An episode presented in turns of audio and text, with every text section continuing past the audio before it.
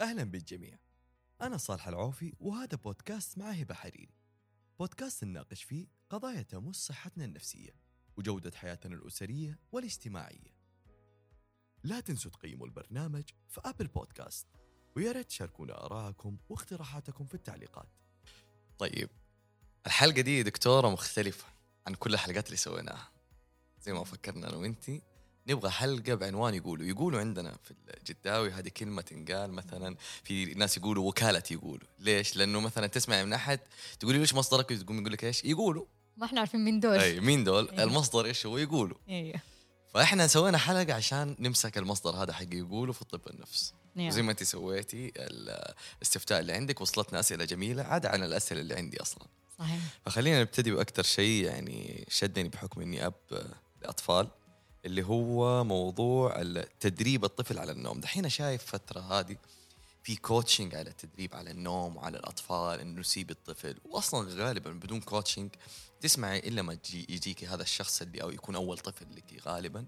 أيوه. يقول لك لا سيب الطفل هذا. سيبيه يبكي عشان يتعود. لا تعوديه على الهز. لا تعوديه إنك تشيليه. لما تشيليه كثير ترى بعدين يتعود عليك وتتعبي ما تقدري تسوي. أيوه. آه فيقولوا سيب الطفل عشان يتعود ينام لحاله. إيش ردك العلمي؟ نبغى العلمي. Oh yes طيب. فإذا هو العلمي فحطول شوية في الإجابة. بالعكس، okay؟ نبغى نفصل. عشان exactly أبغى أنصف. نبغى نشوف وكالة يقولوا تحدي بيننا وبينها اليوم. okay. هو صحيح فعلا أنا كثير من زمان يا صالح تجيني رسائل إنه إيش رأيك في ال sleep coaching تدريب الطفل على النوم؟ و- وعشان الناس اللي ما سمعت عنه هم يدرب الطفل من الشهور من من يوم ما يكون هو بيبي بيبي يعني في ناس تبدأ من ثلاثة شهور في ناس من قبل ثلاثة شهور. المهم في هذه المرحلة إنه أنت كيف تدربه إنه هو يستقل وينام لوحده بدون تدخلك أنت. تمام؟ آه حقيقة أنا ما أعرف مرة تفاصيل التدريبات لكن أنا أسمع من الأمهات يا إنهم أخذوا هذه الاستشارات أو إنهم هم بيطبقوها. آه حأعطي كم ملاحظة؟ ومن أكثر من زاوية. أولا أولا الطفل الإنسان سبحان الله في أول شهوره في بطن أمه يكون بداخل هذا الرحم فإحنا مخلوقات خلقت للالتصاق يعني بداخل كيس مائي جوة مكان ضيق وملفوف. عشان كده لما يتولد دائما في كل الثقافات عادة الكوفل اللي هم يكوفلوهم يحبوا يكونوا يعني جسمهم ملموس يعني. صح. هذا واحد. اثنين كثير أبحاث وبالذات مؤخرا يعني مثلا أنا لما كنت في أمريكا آخر ولادتين ولدتها الولادة الثالثة اللي هي الأخيرة كان إجباري لازم أعمل مع ال baby من أول ساعات ومن أول الأيام skin to skin إنه هو يلصق في جسمك. حتى كانوا يقولوا لي لا تكوني لابسة حتى ملابس خلي خلي جلدك مع جلده بالضبط. وهذا علميا أثبت إنه هو يخفض من درجة حرارته لو كانت مرتفعة يعمل موازنة لنبضات القلب عنده وغير كده ال neurotransmitting اللي هي ال- الوصلات العصبية في الدماغ بين الخلية والخلية تنشط بشكل مرة صحي فبالتالي نمو الدماغ يصير أثرى وأفضل وأحسن. فاختصار التلامس الجسدي قرب الطفل من صوت أمه من ريحة أمه هذا هو أول صمام أمان في بناء النفسي. يعني أنا مو متروك أنا قريب أنا ملامس لأمي أنا قريب منها. ال ال يعني ملاحظاتي على السليب كوتشنج عندي عدة ملاحظات وهذا لا يعني أن هي تنطبق على كل الناس اللي يعملوا هذا ال training أول حاجة أي شيء أنا أعتقد يخص الأطفال أو التعامل مع النفس البشرية بشكل عام وتحديدا هذا السن الخطير جدا لابد هذا الشخص يكون عنده خلفية علمية في علم النفس وتحديدا علم نفس الأطفال. معليش أنا يمكن معاييري مرة عالية يا صالح والناس تتضايق من هذا الشيء بس إحنا عندنا أول قاعدة أخلاقية في التعامل مع البشر no harm لا تضر. يعني لا ضرر ولا ضرار. وعلى قول واحد بروف الله يذكر بالخير فهد العصايمة يقول أكفي شرك. فهذه القاعدة الأخلاقية لازم مرة ننتبه فيها سواء أنا أمارس ليش ليش أنا أحتاج هذه الخلفية العلمية؟ أنا لما أجي أعطي تعليمات كيف ينام وكيف أتعامل معاه ومع بكاء ومع مع هذه الأشياء كلها بدون القاعدة العلمية أنا ممكن أضر وأنا ما أدري. صح. فهذه نقطة مرة مهمة إنه هل يمتلكوا الخلفية العلمية؟ يقول لك إحنا ما نحتاجها. كيف ما نحتاجها؟ لأن هو ما هو علبة بلاستيك حترتبه وتشيكه وتسوي له ديكورات ويزبط. أنت جالس ما بتتعامل مع تقنيات أو تدريبات جسدية أنت قاعد بتتعامل مع حالة عاطفية نوبات بكى حتصير له خروج الأم من غرفة النوم الطفل لما حيبدأ يدور عليها. كل هذه الأشياء إذا أنا ما عندي خلفية عن ال ال ال يعني البناء النفسي للطفل في هذه المراحل من ناحية علمية ودارستها واختبرت فيها وحصلت على شهادة وكذا معناته أنا ممكن أضر وما أنفع. فهذا واحد أنا حقيقي مرة هذا هذا المعيار مرة يهمني إنه هل اللي جالس يسوي سليب كوتشنج عنده هذه الخلفية اللي هو التدريب تدريب. على النوم التدريب هل على عنده. بالضبط هل عنده هذه الخلفية العلمية في علم نفس الطفل البناء النفسي developmental psychology علم نفس النمو وغيرها هذا واحد اثنين بالعادة اللي يصير إنه هي والله في تدريبات معينة هم حفظوها وجو بيسمعوها للأهالي. أو هي والله اتعلمت على تقنيات معينة جات نقلتها. فبدون هذه الخلفية ممكن هذه التقنيات مرة تانية تضر. اثنين وهذا اللي إحنا دائما نقوله إنه ال- الهدف الأساسي من sleep coaching وأعرف النية الطيبة عندهم ما ما أشك في نواياهم إنه أنت تخلي نوم الطفل مريح له ولك. بدل ما طول الليل أنت تفضل شايله أو تهزه أو تضطر إنك ما تكون موجود طب مين حينيمه؟ فهم يبي يريحوا الأهل وبيريحوا الطفل. تمام؟ هذا ممتاز. اذا من أول أيامه أنت لما يتولد هذا الطفل تحاول تعمل له آلية للنوم مريحة لك. يعني دائما مثلا نقول الأمهات لا تهزي عشان ينام مثلا. أيوه. لأنه okay لو يوم أنت تعبت من الهز خلاص هو تعود على الهز. الهز. فدائما نقول الحل إنك أنت من البداية إنك أنت ما تحط عادات ممكن تكون مرهقة عليك بعدين لما تمشي الأيام. آم، تواجد الأم مع ال baby في النوم إنه هو يكون ملتصق فيها ويشم ريحتها ويرضع منها هذا ضروري جدا ضروري جدا. أنا أسمع منهجيات إنه لا تماما أول ما يبكي لا تروحي له خليه يعرف أنا دائما أقول لكل أم ترى أنت بوصلتك قلبك يعني أنت وأنت اب يا صالح أنت صح. تعرف البكا ال- ال- اللي من جد هو محتاجك فيه. صح. وتعرف نبرة البكا اللي كده بس بي أيوه أيوه يعني بيستهبل. أيوه واضح. وبعدين بس يبقى اللي كده. هو كده بس إنه شوفني بس. هو هذا هو هذا. بعدين أحس حتى شوفني يا دكتورة والله يعني أحس كل أنواع البكا بالضبط. يعني هو طفلي محتاجني في كل وقت. أنا. مصدره الوحيد يعني ما يعرف إلا أنا وأمه يعني. هي هذه الكلمة اللي أنا كنت حقولها كمان في النقطة كمان فيما يخص سليب يعني التدريب على النوم. اللغة الوحيدة اللي يمتلكها الطفل في أوائل شهوره هي البكاء.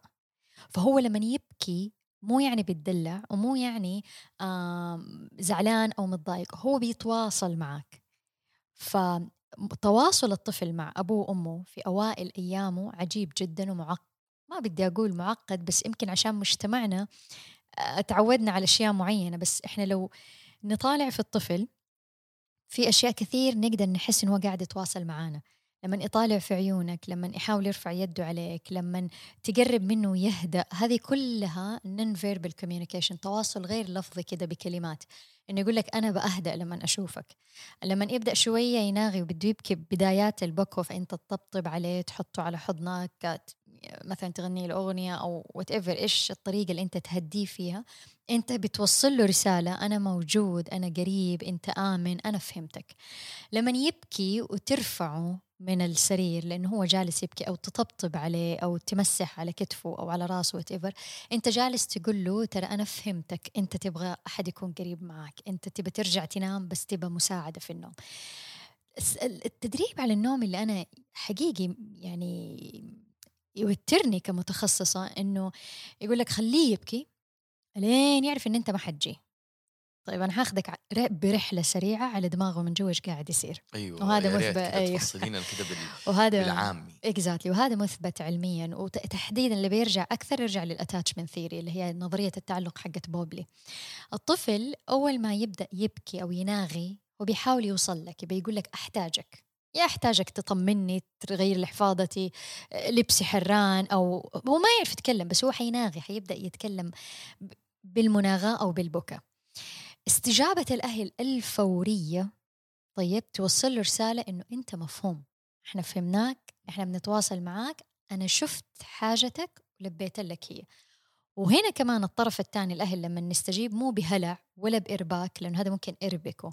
لا تستجيب له بثقة وبهدوء فأنت تزيد عنده الأمان النفسي. وهذا هو أول بناء يحتاجه الإنسان. إذا ما هو موجود الأمان ما يقدر الإنسان ينتمي ولا يحب ولا يثق ولا أي شيء ثاني. الأمان هو الشيء الشيء الأساسي. فأنا لما أقول لهم خلوه يبكي ولا تروحوا له. الطفل إيش يصير جوا دماغه؟ عدم الأمان. أنا باب- ببكي شوية ما وي فينهم؟ ما هم فيه اختفوا. الحين ما يفهم تخيل يعني كم عمره وقف أيوه. يعني أنت بتتكلمي على الاعمار اللي أصلا بيتكلموا بالضبط. عنها أقل من سنة. هو ده فحيهلع حيخاف. آه لو سمع حركاتك وعرف إنك موجود ممكن يبدأ الطفل حقيقي هذا اللي يبدأ يحدث إنه أنا مهمل أنا ماني مفهوم. فيزيد عياره في البكا. هم إيش يقولوا يقولوا عادي حيزيد خليه. طب هو يزيد لأنه يقول أنا ابى بزيادة أحاول أوصل لكم بس أنتم ما أنتم قادرين يعني تسمعوني. كأنك تقولي لي أنا ماني قادر أتكلم وبحاول تخيل معايا الإحساس بالله قديش يوجع. يا. تبي توصلي لي وما أنت قادرة تتكلم معايا. هذا هو. تصيري تزعقي وترفسي وتسوي كل شيء وماني قادر أوصل لك. ترى يوجع والله يوجع. وهو هذا الإحساس اللي يرافقهم ممكن العمر كله يا صالح. تتذكر مرة لما حكينا على الخيانة في واحدة من الحلقات؟ أيوه. قلنا إنه في ناس إلى أن تكبر دائما تصير عندهم مشكلة وهذه فعلا نشوفها في ناس حواليننا هدول اللي هم يحسوا إنه ما حد حيفهموا يمر عليك في العمل قد ما تفهموا ما حد حيفهموا الناس أيوة. كلهم ضدي. صح. ما حد يحبني. هي تبدأ من هذه السنوات الأولى في عمره. أنا أبكي ما حد يديني وجه. أنا أصرخ أنا أبكي أنا أنادي ما حد ما حد فاهمني ما حد ينتبه لي. ال- ال- الشخصيات اللي إحنا نشوفها في الكبر اللي هم يسموهم دراما كوين هدول كده اللي يحبوا يأفلموا عشان يجذبوا الانتباه ترى الطوبة الأولى لهذه الشخصية تبدأ في هذه المواقف. إنه أنا أبكي ما تسمعوني. أضطر أزيد البكاء أزيد أزيد أزيد إلين تفهموني. فأنا اضطريت أفلم عشان توصلوا لي. فأنا ليه ليش يعني أحوج بناء النفسي انحط في هذا ال- التحدي أو هذا ال- أو هذه الأجواء اللي تأثر على بناء النفسي وال secure attachment الارتباط الآمن. فلذلك حقيقة أنا شخصيا من لما نقول شخصيا شخصيتي المتخصصة وأيضا كأم ما أفضل هذه الأساليب أبدا. في نفس الوقت كمان أنا أفهم إيش يعني تكوني أم وما تبغي يعني دائما تلصقيه فيكي لما ينام. عشان كده أقول إنه أنا ممكن أبدأ أعوده. يعني والله ممكن أعطيه حمام دافي أسوي له مساج ألفه بالكوفلة أحطها مثلا جنبي. أنا مرات كنت أحط مثلا شاشة في الصلاة ولا بلوزتي على سريرهم ويناموا عليه عشان يشموا ريحتي.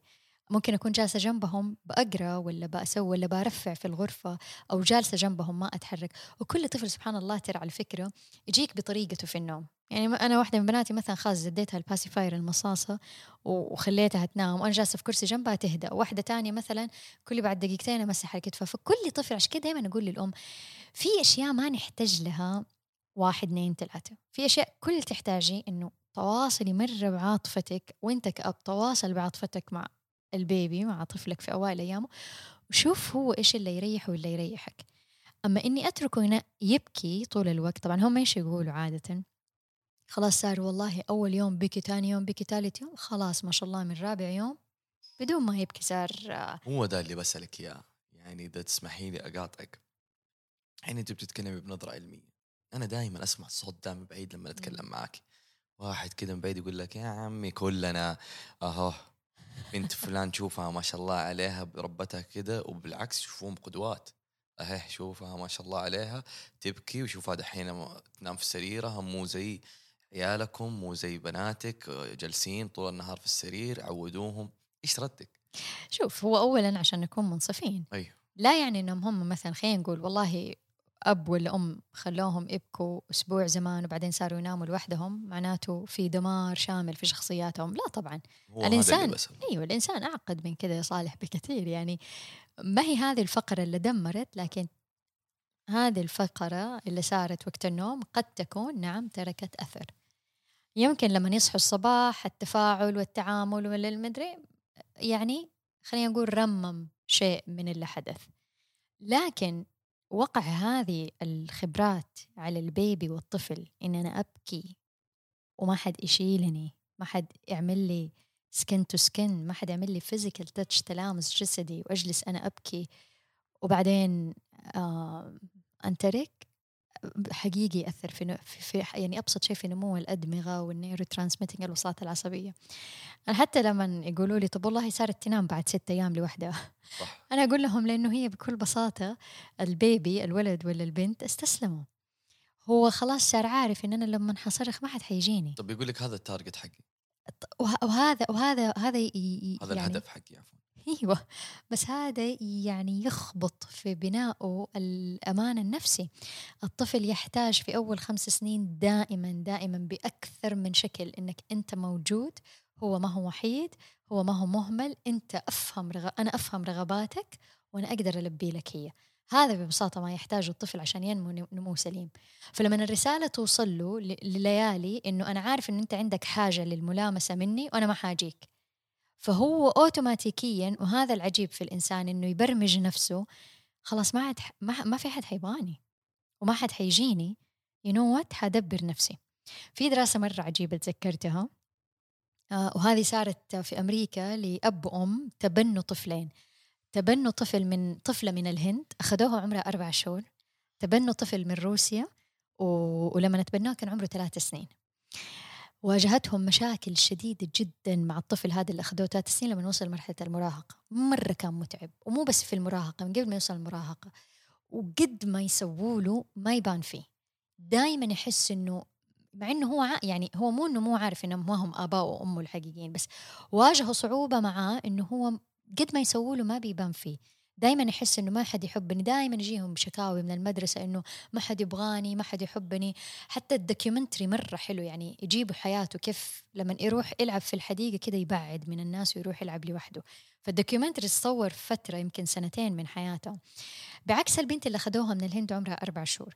فلما عملوا طبعا تدخل فريق طبي كامل من ضمنهم neuropsychologist اللي هم علم نفس الأعصاب اللي هم اللي يتخصصوا. فعملوا قراءة لدماغه المهم ال documentary مرة طويل ما حاخذ تفاصيله بس لو وصلوا له I think اسمه emotional brain or emotional life واحدة حتأكد ونحطه في وصف الحلقة. يا فواحدة من الأشياء اللي اكتشف أنه هو ظل ثلاثة سنوات في دار الأيتام وقت النوم وكل دور الأيتام بالعادة هذا اللي يصير فيهم أنهم هم يحطوهم ويناموا لوحدهم.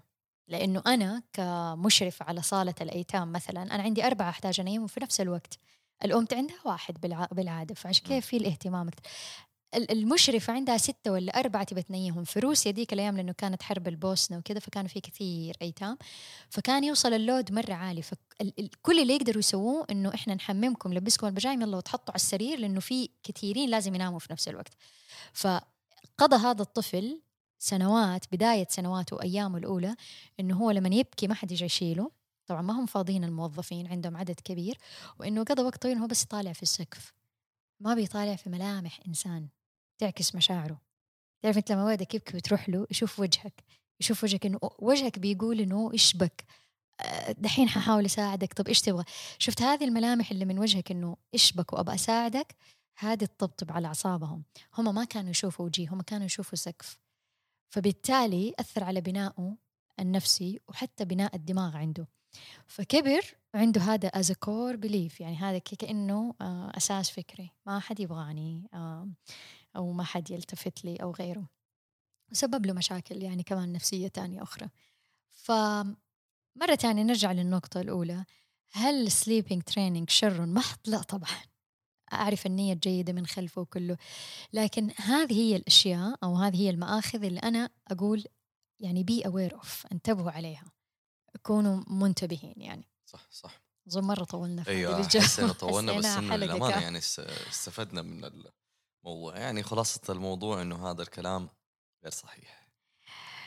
ما أقدر أقول بالجملة غير صحيح ولكن, لكن لما فصلنا في هذا التفصيل أعتقد إن شاء الله يدي خلينا نقول ملامح كيف أقدر أستخدمه بشكل آمن. okay.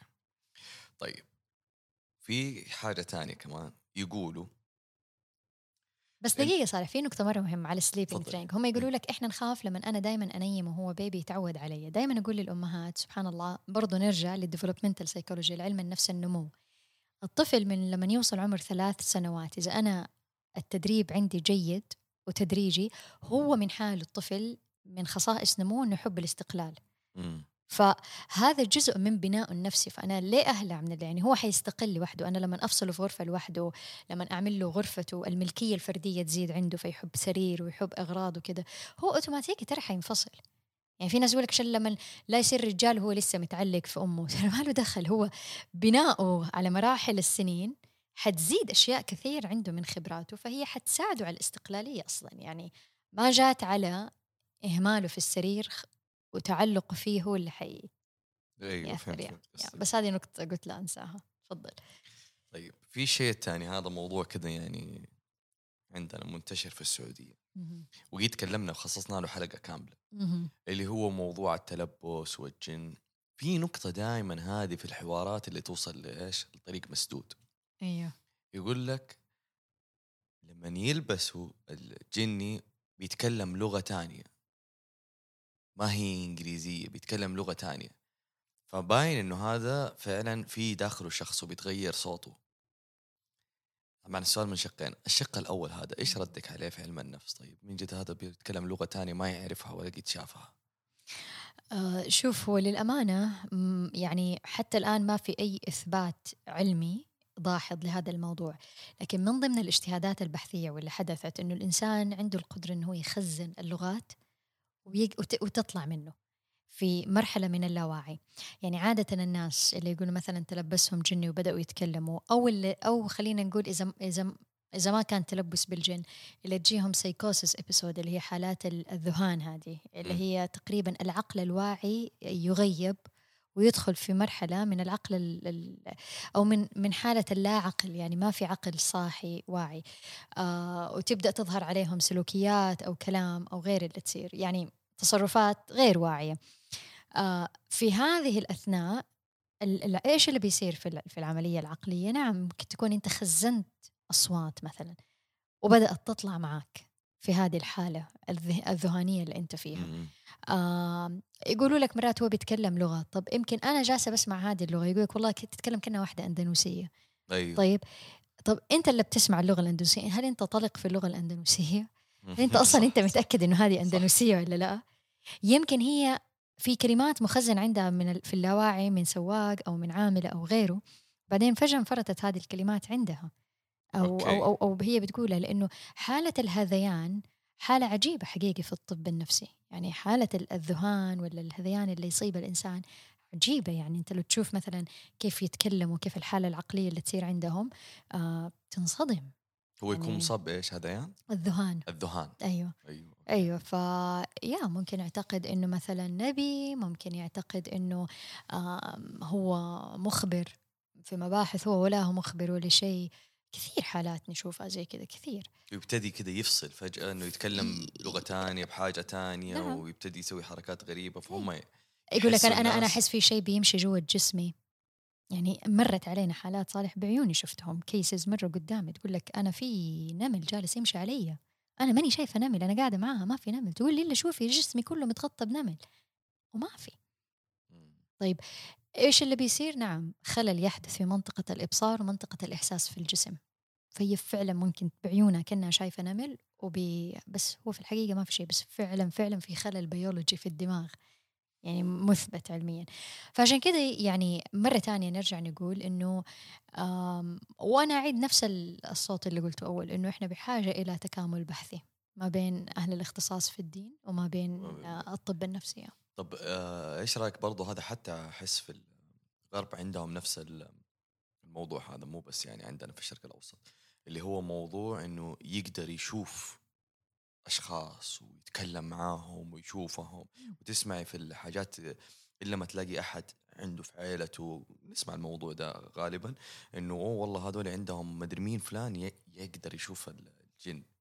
هم يقول لك يقدر هذا يشوف الجن يقدر أو يشوف أشخاص تانيين أنت ما تشوفهم وقصص تنتشر أيوه. وتتألف هذه إيش ردك عليها العلمي؟ شوف اللي هو أنا- يشوف أشخاص ما هم موجودين هذه مرة تانية مثبتة علميا عندنا اضطراب كامل اضطراب الذهان وله خمسة أنواع أحد أنواعها الاضطراب الذهان اللي هو في البصر أنت آه. تشوف أشياء وهو فعلا ما في شيء ومرة تانية في خلل يحدث منطقة الإبصار وهو يقدر يشوف أشخاص ويتكلم معاهم وهو شايفهم. كأنه يتهيأ له يشوف أشخاص وبيكلمهم بس في الحقيقة ولا حد قادر يشوف لأنه هذا الخلل يصير عنده في الأعصاب بداخل الدماغ. فكأنها فعلا تعكس له هذه الصور على الواقع بس هي ما في. طيب. okay، okay. هذا واحد. اثنين آية مرة صريحة في القرآن عن إبليس ويعني وذريته إنه يراكم هو وقبيله من حيث لا ترونهم. فالآية واضحة. إبليس وذريته الله جعل عندهم القدرة إنهم هم يشوفونه. في المقابل الله ما جعل القدرة عند البشر إنه إحنا نشوفهم. أيوه. بيريد نقطة. يعني الآية جدا واضحة. يعني أنا أعتقد حتى مسألة عقدية يعني إنه يعني الآية واضحة. هو هم هم هم قادرين على إنهم هم يشوفوا الإنسان بس إحنا ما نقدر نشوفهم.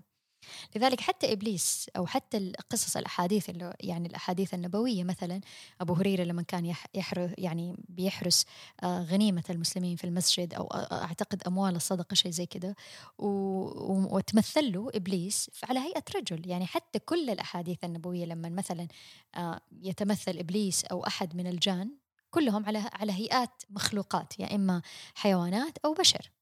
ما في ولا أحد ولا أحد شاف يعني لا في لا عندنا في الموروث النبوي آه ولا حتى في التابعين. ما ما ما, ما في أي قصة موثقة وصلتنا إنه حد شافهم برؤية بهيئتهم الحقيقية. طيب ننتقل على الشيء الثاني نغير موضوع الجن. يقول لك آه، يقول الشخص يقدر يعالج نفسه بنفسه من الناحية النفسية. يعني تسمع الموضوع هذا يقول لك آه والله فلان عالج نفسه في نفس بنفسه ما أحتاج لا دكاترة نفسيين ولا خرابيط. أيوه. إيش رأيك في الموضوع؟ شوف إحنا دائما نقول عندنا تصنيفات للاعتلال النفسي أوكي؟ أو للاضطراب النفسي أو حتى للوعكه النفسيه يعني أنا مو شرط يكون عندي اكتئاب أو قلق أو اضطراب ما بعد الصدمة بس أنا حاسة نفسي مرة مخربطة وماني ماني مرتاحة يعني في وعكة نفسية. عندي. إحنا دائما نقول هي تقريبا عشان مرة نسهلها للناس ثلاث درجات. يا إما تكون جدا شديدة طيب يا إما تكون متوسطة يا إما تكون خفيفة. عادة المستوى الخفيف أقول لك أيوه ممكن يعني ممكن تفضفض لزميلك لزوجتك لأبوك أمك آه، تمشي تغير نظام حياتك تحس نفسك إنه أوكي أنا بدأت أحس بتحسن ما أحتاج لطبيب نفسي. اذا الإجابة على السؤال إيوه. تكون في مستوى المتوسط تحاول تتحسن شوية بس تقول أوكي ماني خسران لو رحت لأحد متخصص يساعدني أكثر إني الاعتلال النفسي يروح مني. هذا تمام. إذا كان والله الاضطراب النفسي أو الاعتلال النفسي شديد بالغالب لا يمكن أن يعالج يعني لوحدك. أنا مرة أديك بمثال مرة سهل. أنت لو جاتك مثلا زكام أو درجة حرارة مرتفعة عادي ممكن ما حتروح على طول على الطوارئ ولا حتروح للدكتور حتاخذ لك شوية مخفض حرارة كمادات موية باردة مدري إيش ويمكن يمشي حالك. صح. لا قدر الله قدر الله شخص مثلا حاسس بمغص في بطنه وأخذ مسكن آلام واستمر هذا الموضوع أيام وشهور ولدرجة حتى مو قادر يروح عمله واكتشف إنه عنده مثلا لا قدر الله كانسر مثلا سرطان في القولون ولا وات يقدر يقول خلاص أنا حعالج نفسي بنفسي؟ لا. لا. أنت محتاج تدخل طبي. تدخل مم. متخصص. نفس الشيء ترى على الصحة النفسية. حسب الدرجة يعني حسب الدرجة أيوه. okay. في عندي يقولوا أكبر. هذه لو حاربتيهم ما حتنتهي. خلينا نسمع الرد. يقولوا الأبراج تحدد الشخصيات. هذه هنا. حتلاقي لك مية ألف أنفولو يا أنا عارفة لو بس هرشتي يعني شوف مرة ثانية حجز من منطقتي. أي إحنا بنتكلم فعلا. إحنا أي ما اليوم حدخل على أي إحنا بنتكلم مع هبة حرير المختصة. يا بالضبط. بنتكلم من ناحية اختصاص. أنت بذلتي الجهد هذا والتسع سنين دي عشان تدرسي وتدينا ما عندك من علم. ومن خبرات انتقلتي فيها للخارج فاليوم أكثر موضوع عندنا أنت برج الحوت ما شاء الله عليك عندك صفات الغيرة والإحساس. yeah. أنت برجك إيش؟ آه معروف. أنت إيش برجك؟ لما نجلس نتكلم هو برج وهذا جوزائي عنده مشاكل. تسمع الكلام ده. yeah. ومو منتشر هذا صار يعني في الجيل الجديد شيء مجزم فيه. ترى حتى الأطفال صاروا أيوه واثنين يعني. متزوجين. هم ليه متفقين؟ يدون إبراجهم؟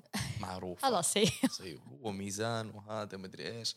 ما يتفقوا نبغى ردك العلمي. أوكي. أنا صراحة في علم الفلك كل واحد يتكلم في أه، تخصصه. بالضبط. صحيح. العلمي باختصار ما في شيء زي كذا. يعني من الآخر. هذه كذا 20 انفولو يا بالضبط I know بس again يعني طيب. خلينا نكون منصفين وخلينا إيه. نكون علميين يعني. مرة ثانية ما في أي بحث مر علي حتى الآن؟ حتى برا؟ طيب هم اللي جايبين المواضيع دي. ترى هي على فكرة ما هي من برا يعني أوه. هي ما هي من ال western society على فكرة هذه موجودة حتى في الحضارة الهندية من زمان يعني هذه هذه اللي هي النجوم وانعكاسها على الإنسان هذه مرة موجودة من آلاف السنين ما هو شيء جديد ترى أيوه أنا عارف نساء ترى يأخروا الولادة ممكن لوقت معين بس عشان ما ينولد أيوة برج أيوة معين أيوة أيوة. ويطلع صفات والصفات اللي هي مي حابتها والعرب حتى لو تيجي تقرأ في تاريخ العرب مثلا قبل النبوة كان في شيء زي كده إنك أنت آه يعني بالأبراج وفي حتى أحاديث نبوية جاءت تكلمت على هذه الاعتقادات إنه أنت مثلا والله هذا النجم الطالع اذا في حدث سيء حيبدأ يصير في في المكان أيوة. هذا أو المكان الفلاني أو كده وجات الشريعة وتكلمت وفصلت يعني في أحاديث نبوية إنه إنه هذا يخل في عقيدتك في وهم يدخلوا لك من ناحية ثانية ما يقول لك إحنا ما بنتكلم فلك ومؤمنين تماما صح. إنه ما إحنا ما بنتكلم فلك. بس يقول لك لا هذه الصفات في كل برج آه، أو كل مواليد شهر معين أو من الفترة دي للفترة دي مواليده يكونوا فعلا شخصياتهم زي كده. شوف هو الإنصاف إن ما في أي بحث علمي okay بحث في هذا الموضوع وطلع لنا هذه النتيجة عشان ناخذها okay. طيب فهذا واحد. هل في استناد علمي من آه خلينا نقول رحم علم النفس اللي يعني هو المسؤول اللي هو بالضبط اللي هو علم النفس اللي هو فيه له علم نفس الشخصية والشخصيات وعلم نفس الاجتماع وكل هذه الخلطة اللي بيطلعوا منها بهذا الكلام. هل هذا الرحم بسنوات دراسته وبأبحاثه وب...